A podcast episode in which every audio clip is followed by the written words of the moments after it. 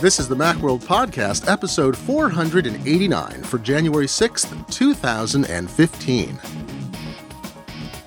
Welcome back to the Macworld Podcast. This is Glenn Fleischman, a senior contributor at Macworld, and my usual co-host, Susie Oakes, the executive editor of Macworld, is on assignment. Well, she's actually in San Francisco, but she's dealing with the absolute flood of stories that are pouring out of CES, the annual trek that this is computer and technology dealers, I should say, not other kinds of dealers, go to Las Vegas, as well as a huge contingent of tech journalists, to find out what kind of things are coming out or what kind of things companies allege they might ship in 2016. It's a big show, and you can go to Macworld.com to see, and our other sister sites like PCWorld.com and Tech Hive, and see the kinds of news that's coming out of the show if you're interested in the flood of stuff. A lot of stuff that appears at CES never appears again. That's why it's I've only been once, but it's fascinating to go because you see what companies think dealers might want to purchase. It's mostly a trade show to plan purchases, and secondarily is a show where the press gets to see stuff and companies get to show off and get some exposure of the kind they often can't summon during the regular news cycle. But having all the press there lets them do that. It's interesting dynamic. So joining me instead, while all the news goes at CES, which is very much not Apple news for the most part, almost entirely not Apple news. Apple doesn't participate as a vendor at CES. Joining me is Krista Mergen from CivilCo. She's the co-founder and designer, VP of product at a company that is making a new kind of civil commenting system. Krista, welcome to the podcast. Well, thanks so much for having me, Glenn. It's great to be here. It's a pleasure to have you, and you are a longtime member of the Apple world in the sense of being a designer, product developer. You're at Rogue Amoeba for many years, and a lot of people listening probably use, if they're especially involved in audio, probably use a product you had your hands on. What else were you? I mean, Audio Hijack is the best known, I would say, that I'm aware of. What else did you work on at Rogue Amoeba? Oh, wow. Well, it was so many years that I was there. We had a bunch of really great products. So Airfoil is for streaming audio around your home is wonderful. Airfoil. There's Fission, the lossless audio editor. Piezo, which was, still is like a small, very lightweight version of Audio Hijack. It's just sort of like a two-click record application that's fun and designed based on vintage radio. So that was really fun. Oh, just so many projects and a lot of updates to existing apps, a few new apps, and they're a really wonderful company making Mac software to work with. Yeah. Longtime firm that they've been making software for a long time. They're kind of in the BB Edit, Barebones BB Edit school. Like, I don't know how long Paul Kavastis has been in the field, but it's been quite a while. Rogue Amoeba's been around decades. For over 10 years, yeah. And then he and Quentin had worked together before forming Rogue Amoeba, too, for a couple of years. So, I want to say it's about 12 years old now, Rogue Amoeba. It's and I'm using Audio Hijack right now, as you are, and version 3 is a great update, and I use Fission at least once a week, sometimes several times a week, to go in and poke at MP3s and AACs without having to convert them and lose stuff. You know, take a lossy format and convert it to another format. It's a great little inline editor, and it's my go-to when I just have like a single recording. I use it all the time, and also use Airfoil all the time. So I guess I use your products. I see your design all the time. And so I brought you on the show so we can talk about a few different things. There's some news, some Apple TV stuff we're going to talk about. And then we're going to talk about commenting systems, because I think this is something that it may not be Apple product specific, but I know that it's a continuous issue for most people who use the internet and go to websites. Absolutely. So we'll talk about that. I want to lead off with the only news that I've seen that's really seriously Apple focused. I guess there are two things. There were some HomeKit announcements coming out early in CES, and I'm still trying to track what's going on there because HomeKit seems like a technology Apple really wanted to throw its weight behind for home automation and home monitoring, and we just haven't seen that much yet. And maybe CES by the end of this week, we'll see more of what's coming. But we're almost a year into when Apple said it would happen. So there was a announcement of a thermostat, like a Nest-like thermostat that will use HomeKit. And we saw Hub last year, and there's some light bulbs and some other things coming out. But we don't have the full ecosystem that I think has to emerge. But the other thing that came, at least early on, is Griffin's announcement. Griffin's a long-time Apple-oriented company making all kinds of accessories and great stuff. I've owned, I can't even think of how many Griffin products I've owned over the years because, you know, I need a cable or an adapter or that neat little stainless steel dial. Remember the knob they made? Mm-hmm. Do you remember that? It was a joke. And then people liked it so much they made it. But the magnetic connector, did you get a 12-inch MacBook? Was that on your agenda this last year? I haven't made that plunge yet. I still have my Retina MacBook Pro. It is a 13-inch, but it's from, I bought it in 2013, so it is really needing, you know, to be replaced now. I mean, that's not a terribly, like, it's not worn out or anything like that, but it's, I definitely feel like it's time to upgrade. And Nevin, my husband, has one of the little 12-inchers, and I really like it. It's great. The only thing is that I do a lot of design work on the laptop, and I really just like having that slightly bigger screen. Yeah. And so I don't know that at my office, I use an external monitor. And so I think, you know, for the most part, it would be fine. It's just that it's sort of the, I don't know if I want to do it as far as like working in coffee shops, working just on my couch, that sort of thing. So I haven't made the plunge, but they are so cute and so lightweight and just, I love the design. So but I haven't made that plunge yet. But yeah, this BreakSafe adapter looks pretty cool and like what it needs to be, you know. You have two small children, and have they yanked the or have the adults yanked Nevin's laptop off a table surface yet? Not yet, fortunately. Yeah, not yet. But we're pretty, you know, they stay sort of well away from computers generally, unless, you know, mom or dad are with them helping them out. So. I mean, they would love to play with them all the time, but typically the computers are safely out of reach. That's kind of our thing. We did that when my kids were young. We left our computers, to sort of our day-to-day computer laptops, up and out of the way with the cords tucked out of the way, and we still do that. So they're in less danger because they're just not somewhere anyone has access to. The kids are totally trustworthy now. They have their own laptop even, mm-hmm. But yeah, we don't mess with that. But yeah, you know, back when the 12-inch MacBook came out, I wrote a piece for Macworld.com that people can find in the archives about the physics of, you know, how much force does it take to yank the USB-C cable out of its jack before, like, how much will the laptop move before the cord comes out? And the answer, I don't know, I talked to physicists, I talked to an astrophysicist who has physics background, of course, and a consulting engineer and a bunch of different people, the aerospace engineer, and the ultimate answer was if you pull straight out, the laptop probably won't move more than like millimeters before it pops out. But any other angle, which is how MagSafe works, is like every angle except straight out is where it shears off. Mm. And this new Griffin item that's going to ship ostensibly in April for $40, the BreakSafe magnetic USB-C power cable, is a like a little nubbin with a magnet at the end. So you stick the nubbin in the USB-C slot and then attach the other part of the cable to that, and I think if I remember right, the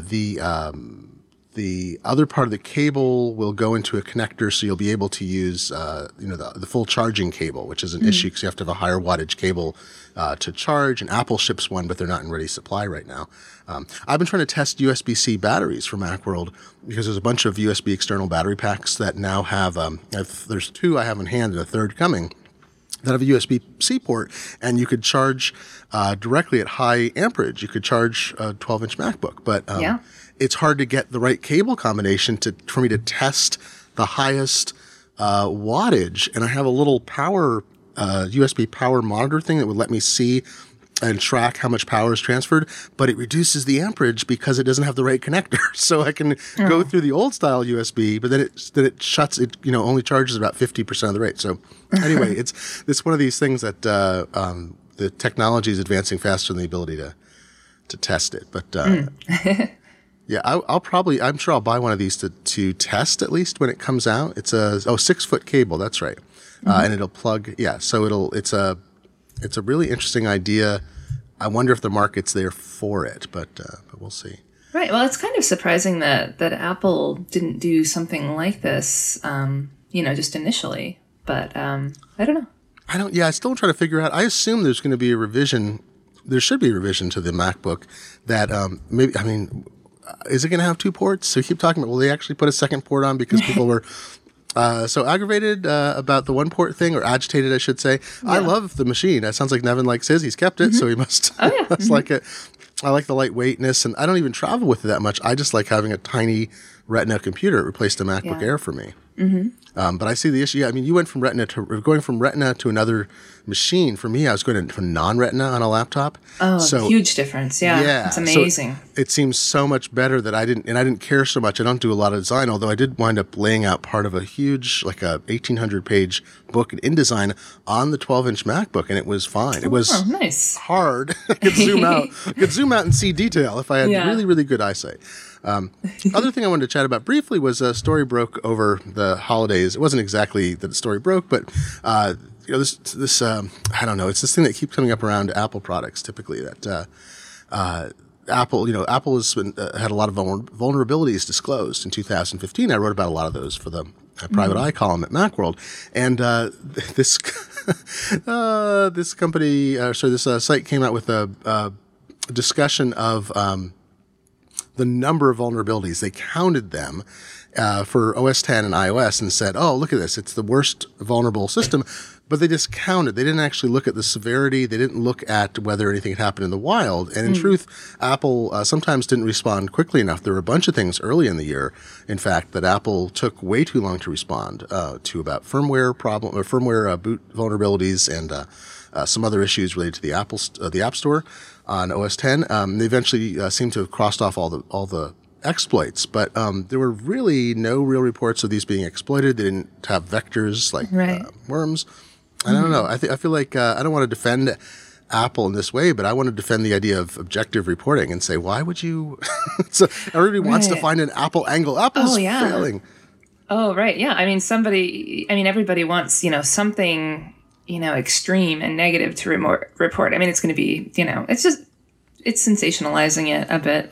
But yeah, so it doesn't seem like it was ever as big an issue as a lot of places made it out to be. And yeah, the Macalope article you were talking about before we started recording, it says Apple's actually third down on the list, you know, as far as like the number of exploitations, if you look at it by vendor.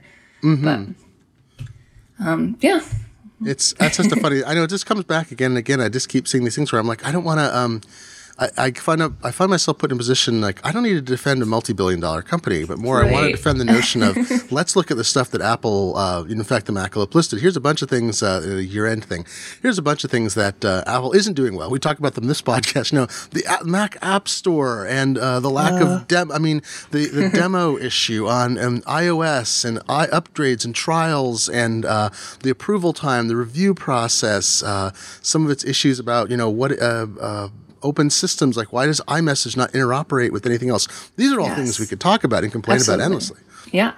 But not but security, I don't know. We also were going to talk briefly, since in the holidays, I think you and I both had an opportunity to spend more time with a new Apple TV. So you've got a current generation Apple TV. What's your impression of the beast, having had it for some weeks now? We've had it for a while. I love it. The interface is just so much better. I mean, it's visually much more pleasing. It was the Apple TV's interface took a long time to sort of catch up with the rest of Apple's aesthetic, I felt. So it's been really nice to see just visually how much nicer it is, but it feels more intuitive. It feels more responsive and alive. I just think they've done a really great job with that. So yeah, overall, I really love the new Apple TV. I do have some issues with it, of course. The remote is still terrible. Oh man. So do you remember the white plastic remote that shipped with like the very first generation Apple TV? It's the same remote that used to come with like MacBooks and stuff way back. I still have a couple of them. Okay. So those were garbage, right? Yeah. Those were terrible. Oh gosh, like the clicky plastic button, just like so. No, not good. Could you ever get the battery out to replace it? I still am not sure how you get the battery out of those things. No idea. No, I think we just bought a new one, but But yeah, so then the aluminum silver remote came out, and that was an improvement, but it still was not great, and not, it was very just like not responsive. Like half the time I'd have to push, you know, any given button like 3 or 4 times. It looked great, but that was not a great remote. And this new remote is better. It's like definitely an improvement, but it's still not a great remote. It's just not great to use. It's beautiful. It's probably like the prettiest remote by far that I own or have owned. But, yeah, it's just really annoying to use. I end up, using the iOS app a lot more to navigate, which is kind of a bummer because it doesn't have, Siri, which is kind of fun. And, you know, it doesn't always work perfectly well, but I have used Siri, to find things a few times, and it's been helpful. I really like the open in Netflix option, that it gives you when you request a specific title or whatever. So yeah, but, the iOS app remote also doesn't, wiggle the artwork, which is very silly, I know, but you get that little like 3D wiggle action and that's really fun. And I like that, with the new remote, but, the trackpad on it. App designer insight. So if you use the iOS app and it doesn't wiggle the apps. It doesn't wiggle the apps when you tap on them. And I'm just like really bummed out about that. What did they? It's very silly. Have you wound up installing many apps or using the stock stuff that came with it? Oh no, we've installed a few apps.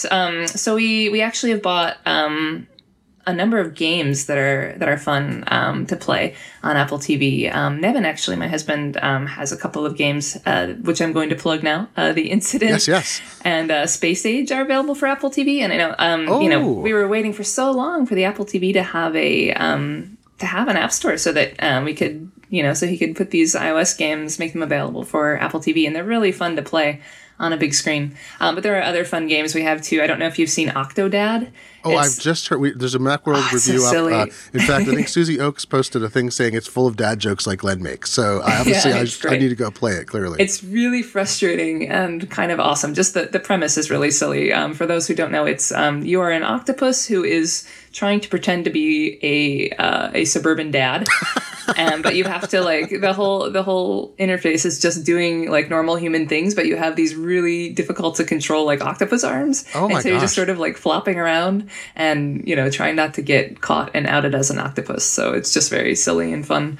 So with that, we have, we have the HBO Now app, we have the Netflix, and, let's see. No, there's no Amazon Prime app, so I'm confusing. Soon, apparently, allegedly, there's an Amazon Prime app. I thought they were being frozen out. Interesting. Well, I don't know. That's the thing is, if they, we talked about this a little bit before, but I think Apple would get into hot water if they refused under this system. Under the old system, I think they had too much control. Under this one, I think they would wind up being subject to unwanted scrutiny about. Yeah, I know. Yeah, which is why. Yeah, I was surprised, but I thought it was a customer service person from Amazon who may not be in the know. They may not have been told, but they said, "Oh yeah, one's coming like a few weeks ago." I was like, "Oh, okay, good. Well, that'll be great." I'm glad to hear that. Yeah, that'll be awesome.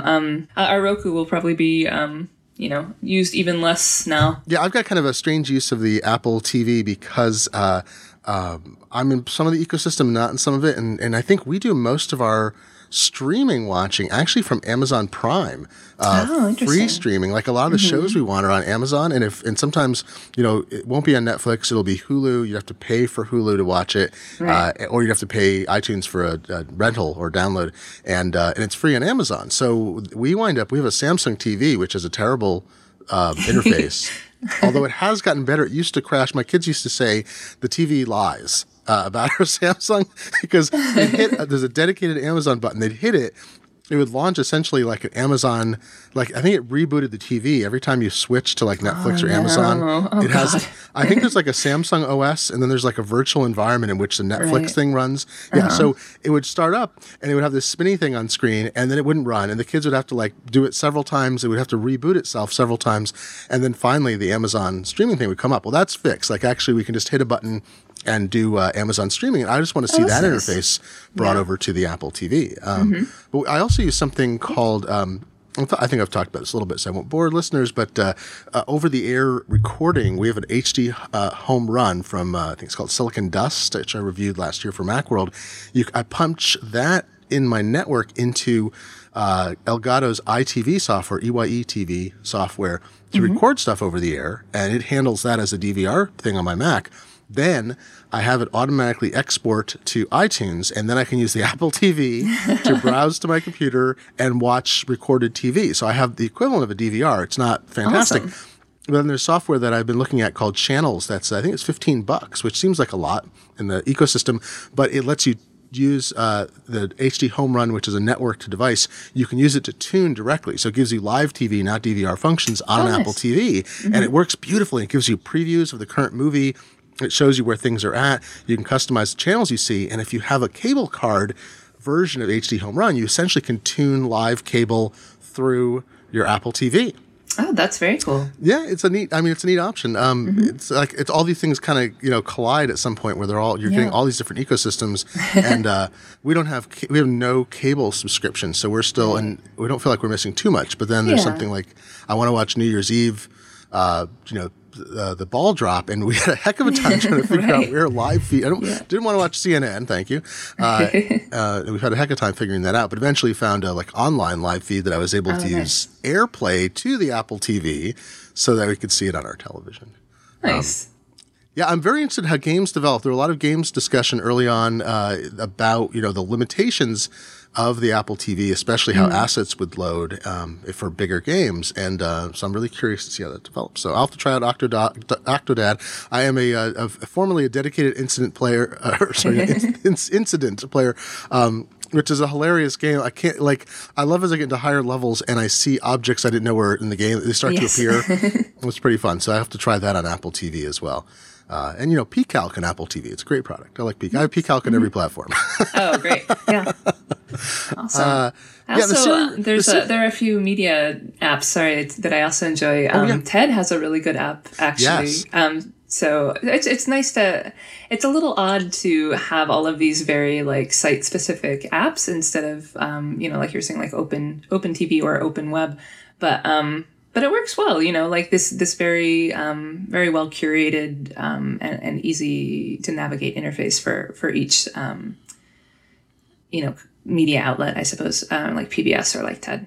Those are great. Yeah, I like the PBS app. I was just doing that where you have to create an account and log in and use a validation code. Right. But once you've entered it, you get access. It's weird. The PBS app has, it's hard to tell when they have full programs or just clips, but it's a great way to zoom. You can sort of browse what's available. And then we've got, essentially a DVR for PBS. One of the reasons I got the DVR setup I did was to record PBS. It's a lot of what we record, like Miss Fisher's and Sherlock and Father Brown, all the mysteries that are on there and some other programming. Great British Bake Off. I just heard we need, my wife and I were told we need to watch that. So we're going to start recording that off PBS. So being able to preview that in the app, even if we can't watch full episodes, it's kind of neat as opposed to having to, mess around the web to find the same thing, just to have it on the TV.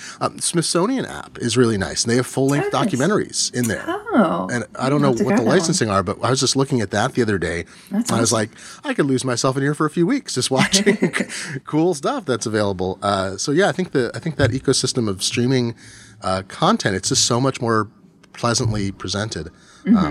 I find myself doing the same thing. I just use the iOS app because I can't even figure out which way the Siri remote is up or down.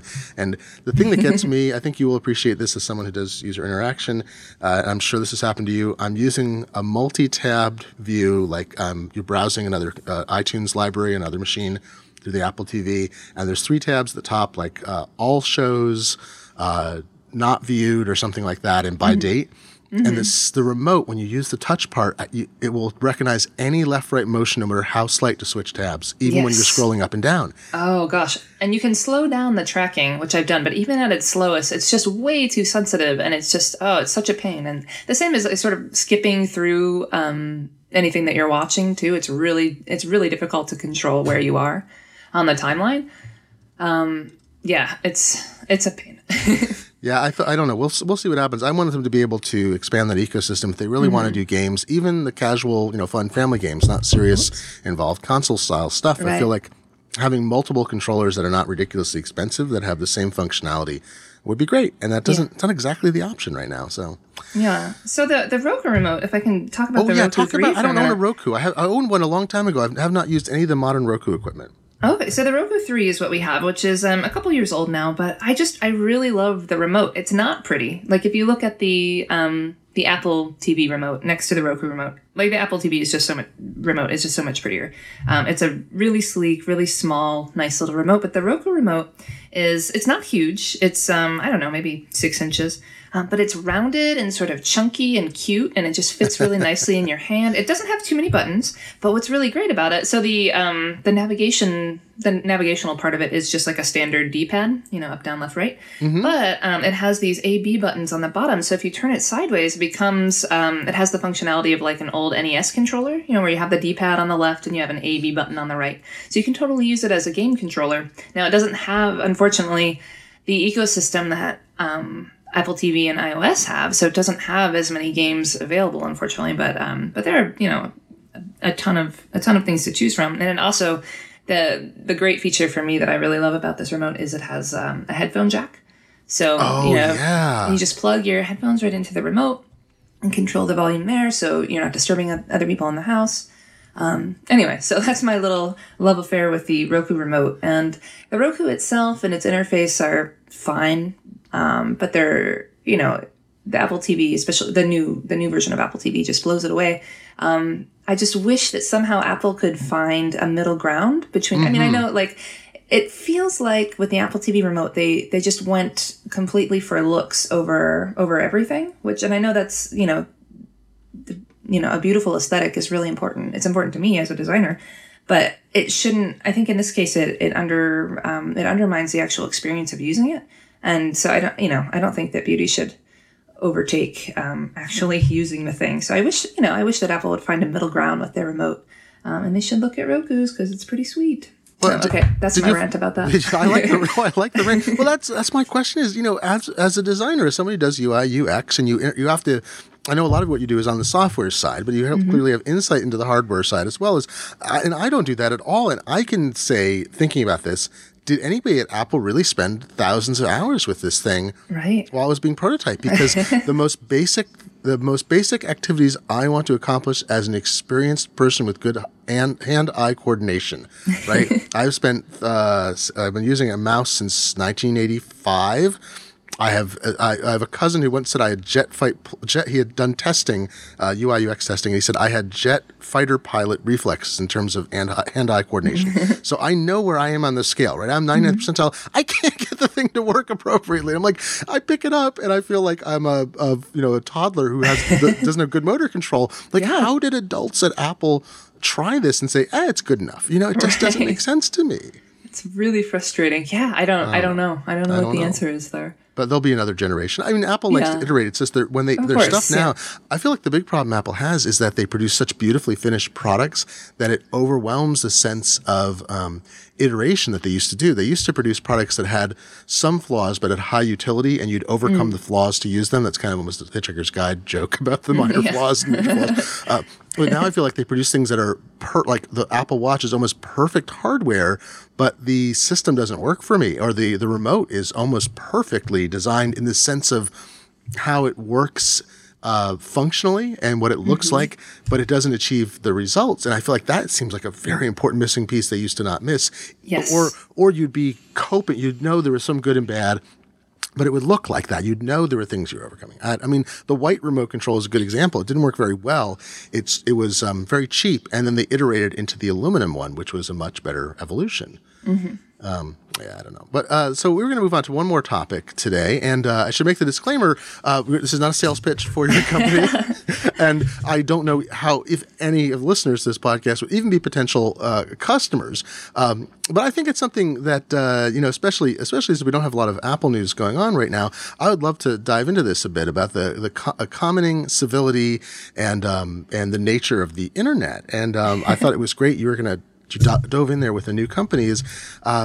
I'm sure I'm gonna guarantee that any average listener, hello listeners to this podcast, is someone who reads and participates in comment forums. I think there's a huge overlap between people who listen to podcasts or are interested in technology and want to get into things with people and want to believe that they're interacting in a way that's appropriate, that lets discussion advance. They want to learn, they want to share their knowledge and learn.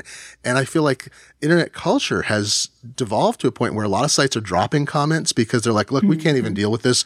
Others just have, horrible vitriol going on or just flame wars leap out. And I will point, in contrast, amazingly, I'm associated with 3 sites where the comments are not terrible. Macworld, we don't have a ton of comments. Some articles get, dozens or 100, but even when I get Albert and Mac 911 column and I'll get 6 or 7 comments and they are polite and interesting, and someone will point out an extra tip. Tidbits, I built the comment system there. It's chewing gum and baling wire. It's not a beautiful system, but it works. It works for our purposes. And Tidbits, we have a very active commenting group there, but it's very tightly knit. People don't typically come from outside to comment. And we have a great degree of civility there as well. And then Wirecutter, we use a Discus at the Wirecutter.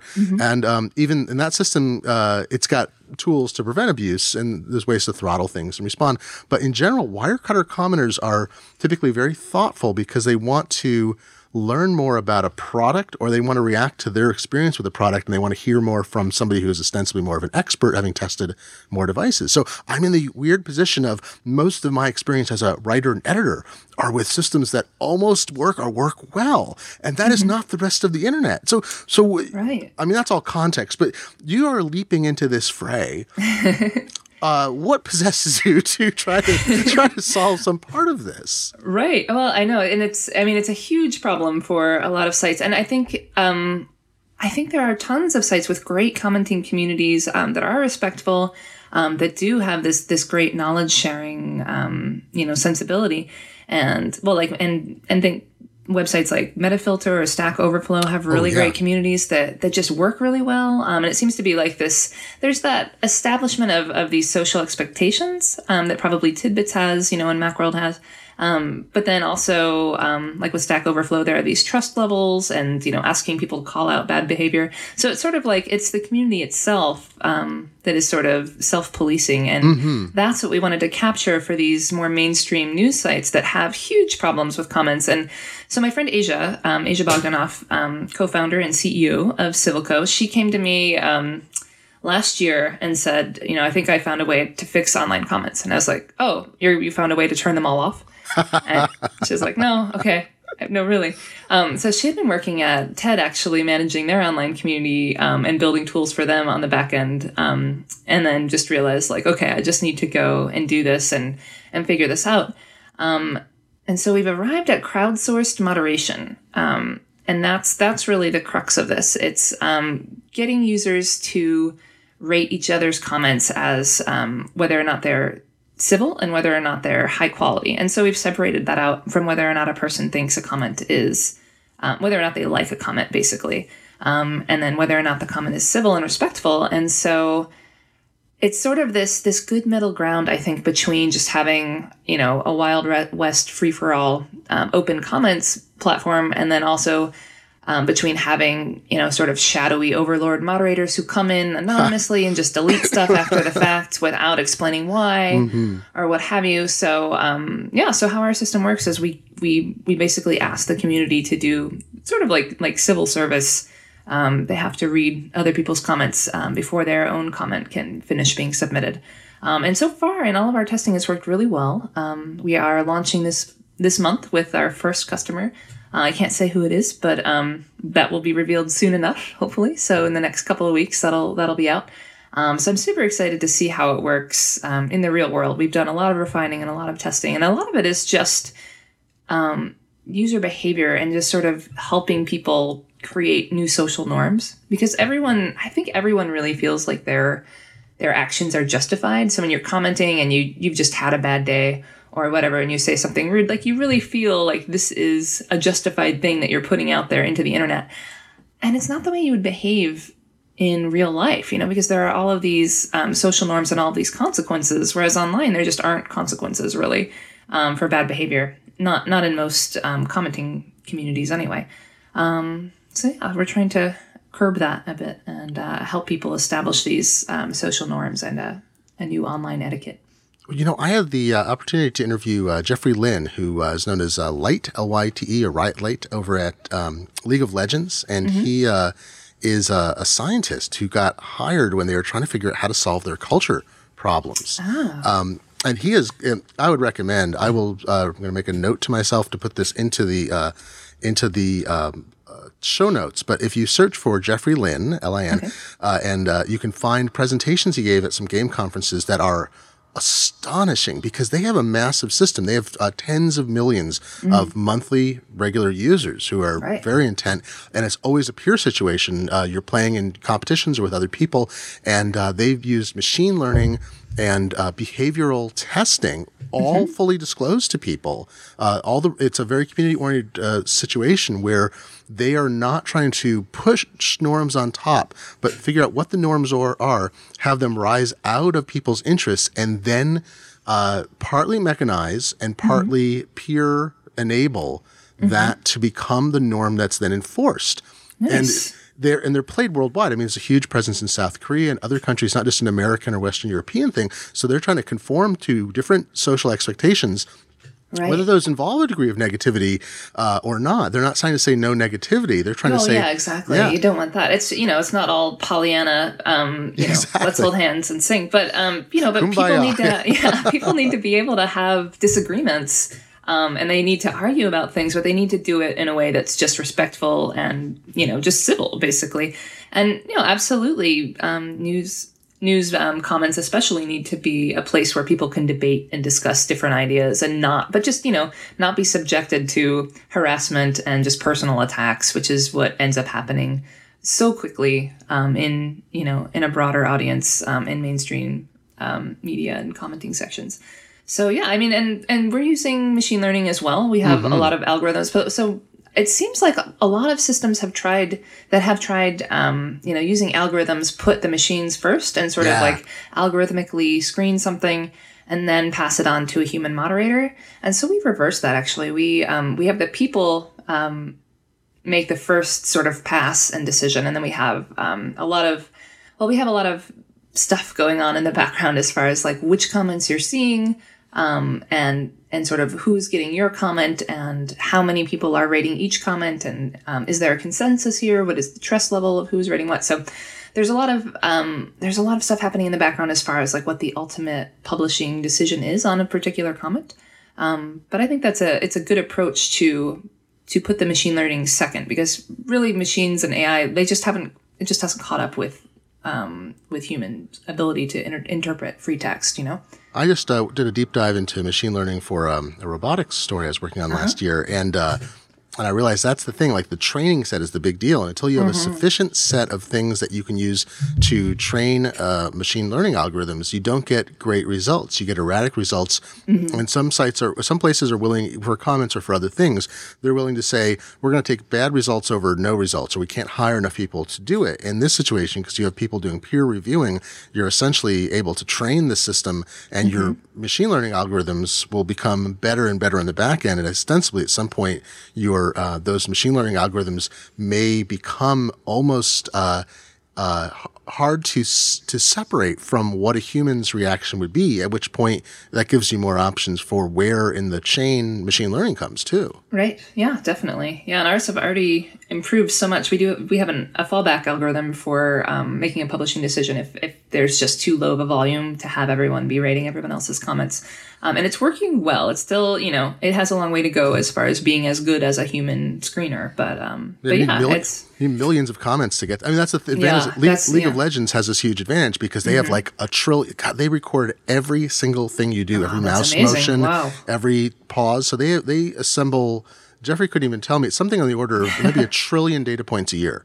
So they can test things and deploy it. They did things like even they tested what do you call it, like prompting people. So they would show different messages before people did something or after they did something that was either a corrective or advice. Like remember, games, you're more likely to win if you establish positive communication with your comrades. And they would test it in white and red and different colors. And they found a statistically meaningful difference between colors, not just messages, but even like red versus white, which may be a cultural thing. It may be the way our, you know, it might be a visual perceptive thing. But it's very difficult for people at that level of discussion, you know, or that level of magnitude to pull it off.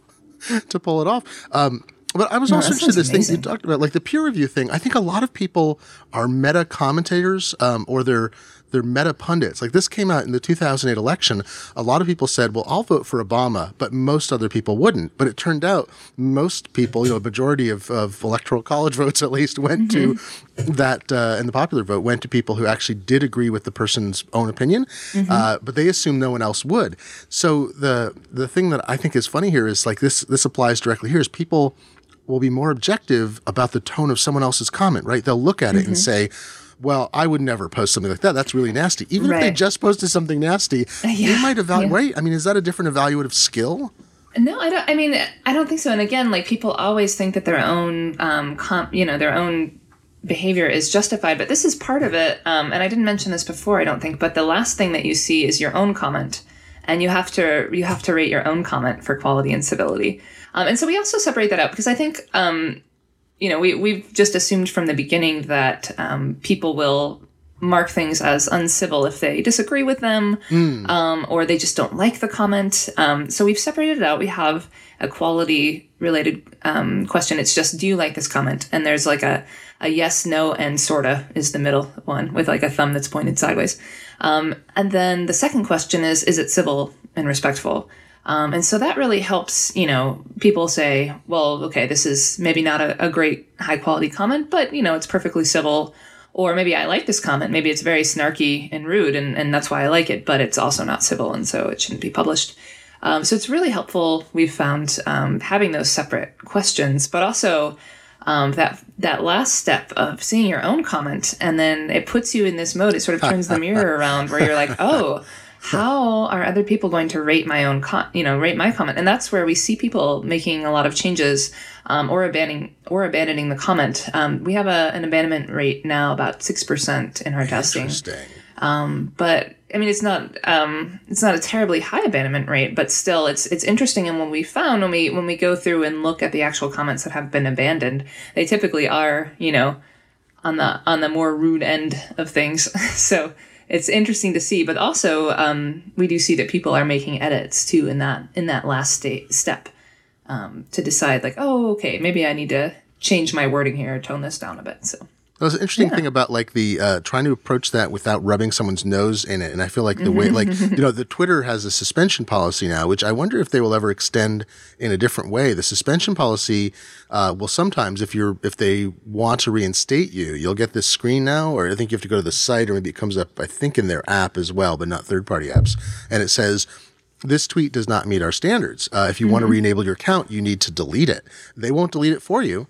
But if you want the account back, you have to delete it, or that account is abandoned forever. And the last thing is this horrible thing, or the thing they identified as horrible. Not always horrible. I mean, a lot of the times, the ones I've seen people have posted are pretty bad, and they're not self-aware that it's bad. Right. But in other cases, it's like, really? Where does that violate? And they won't tell you exactly the standards. In your case, it sounds like what you're trying to do is let people receive a like enlightenment, like they see it in context, and it is not don't post this, but rather, okay, now here with all the context you have, here's the thing you wrote, which is a different. It's not nasty. But it lets people achieve their own result, their own awareness of what they've done. Right, exactly, and that's exactly what we want. So.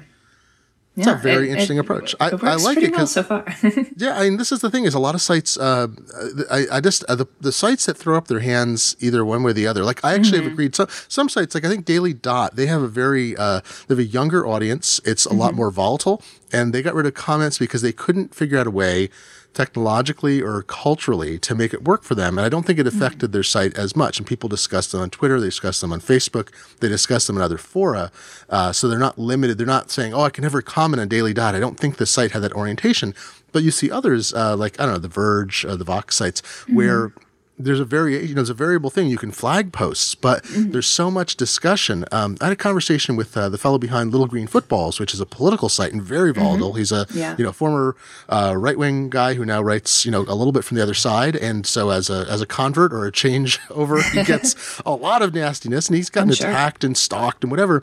And he's a programmer also. And he's like, I built a system that handles, I forget what, he's got tens of thousands of comments a week.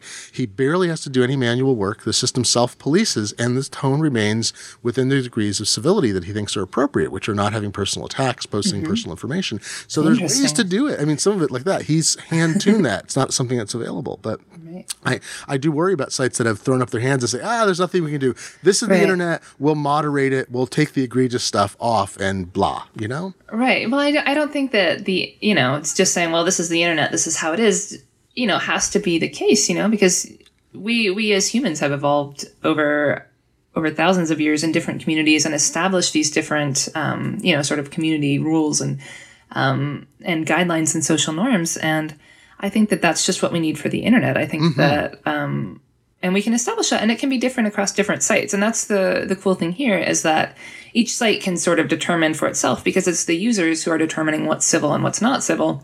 So sort of this inherent question of what is civil is answered essentially by the community. And publishers, we do have a lot of tools for publishers on the back end, so they can sort of steer the tone, and there are different sliders they can use to adjust the sort of direction that they want to go for the community. But on the front end, people don't see any of that, and it just sort of happens. So yeah, it's very exciting. I also have to point out that your product name is one of the easiest to pronounce. I'm thinking like Gigya, Kinja, Discus with a Q. It'll make it easier to figure out which one it is. Yeah. But I do love the fact that there's a lot of there's action going on, that sites, companies that are developing the systems, and sites that want to have user interaction. That used to be Macworld had its own homebrew sort of system that was very popular. And that it wasn't maintainable over time. When IDG switched its code base, they switched to, I don't know if they went to Gigya first, but that's what's there now. And some of the community was lost because it wasn't, the archives are gone. That's too bad. The transition. Yeah. And the new system doesn't allow the same kind of it's all article based, but it had to be something that was more manageable by the current staff. And I think there's even going to be more evolution at IDG and other sites and beyond, because I am definitely of the mind that readers are, is that who's up on stage, who's in the audience thing. And I think that part of the democratizing influence of the internet is that, the stage is still there, but you need to get people who are in the audience to be coming up all the time too. And I think comments are part of that. So I don't know. I'm sometimes when people say the comments are turned off on a site, I'm like, yay, they got rid of the comments. But that's a site that just didn't have comments. That it didn't work for them, and they hadn't solved it. But with newer systems, I'm hoping maybe civility could creep back in, and we'll have better discourse. That's what I hope too. Well, it's good. Well, you're dedicated yourself to it. We'll see where it goes. I've done some beta testing. I'll drop in when you do more testing too, because it's been fun to see what happens there. Well, I think that's about our usual run of time here. And I know we took a detour, but I know that comments, which we'd like to hear from you. You can leave comments, by the way, at Macworld.com on this podcast. You can reach us at podcast@Macworld.com. You can find Susie and I on the Twitter. I'm Glenn F with two N's, Glennf, and Susie is SFSooz, SFSOOZ, like Z, on the Twitter. And let us know what you think. We do want to hear your feedback. Next week, I'm sure we'll be dealing with the aftermath of CES and other surprising announcements. And who knows, maybe Apple will ship 5 or 10 products like they do surprisingly from time to time, although I doubt it. I think it's a little too early in the year. But I want to thank our guest, Krista Mergen. Thank you for being on the show. Well, thank you so much for having me. It's been great talking with you. It's been a pleasure. And thank you, listeners, for listening to this episode 489 of the Macworld Podcast for January 6, 2015. We'll be back next week. And thank you again for listening.